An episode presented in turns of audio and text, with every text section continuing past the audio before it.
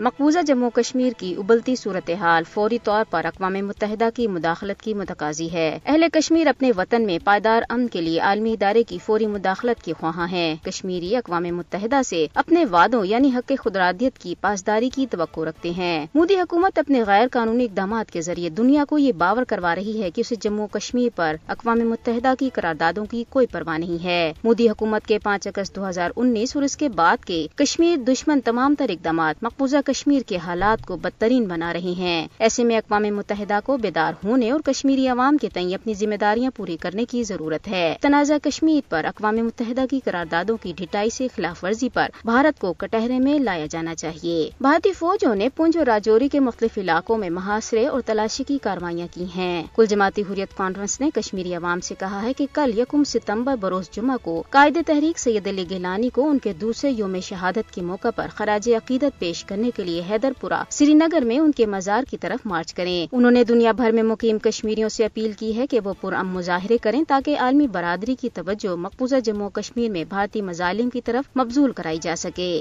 سید علی گیلانی یکم ستمبر دو ہزار اکیس کو بھارتی قید میں سری نگر میں اپنی رہائش گاہ پر انتقال کر گئے تھے، جہاں انہیں ایک دہائی سے زائد عرصے تک مسلسل نظر بند رکھا گیا تھا۔ حریت رہنماؤں نے بابائے حریت سید علی گیلانی کو ان کے دوسرے یوم شہادت کے موقع پر خراج عقیدت پیش کرتے ہوئے کہا ہے کہ سید علی گیلانی کو کشمیر کی تاریخ میں ہمیشہ ایک ایسے ہیرو کے طور پر یاد رکھا جائے گا، جنہوں نے انتہائی جرت اور بے خوفی کے ساتھ کشمیریوں کے جائز مقصد کی حمایت کی اور بھارت کی ہندو تبا حکومت اس عظیم قائد کے عزم و استقلال کو توڑنے میں ناکام رہی۔ بھارت میں مسلم اثاثوں کو ختم کیا جا رہا ہے۔ مودی حکومت نے نئی دلی کی ایک سو تیئیس اہم جائیدادوں کو مرکزی حکومت کی ملکیت میں لینے کا نوٹس جاری کر دیا ہے۔ ان ایک سو تیئیس مقامات میں جامع مسجد سمیت دیگر کئی مساجد، درگاہیں اور قبرستان شامل ہیں۔ عالمی خبر رساں ادارے رائٹرز نے پیو ریسرچ سینٹر کی طرف سے کیے گئے ایک سروے کا حوالہ دیتے ہوئے لکھا ہے کہ بھارت کے لیے مثبت سوچ رکھنے والے امریکی اور یورپی باشندوں کی تعداد میں گزشتہ پندرہ سالوں میں کمی آئی ہے اور زیادہ تر امریکی اور یورپی باشندے عالمی امور میں مودی پر اعتماد نہیں کرتے۔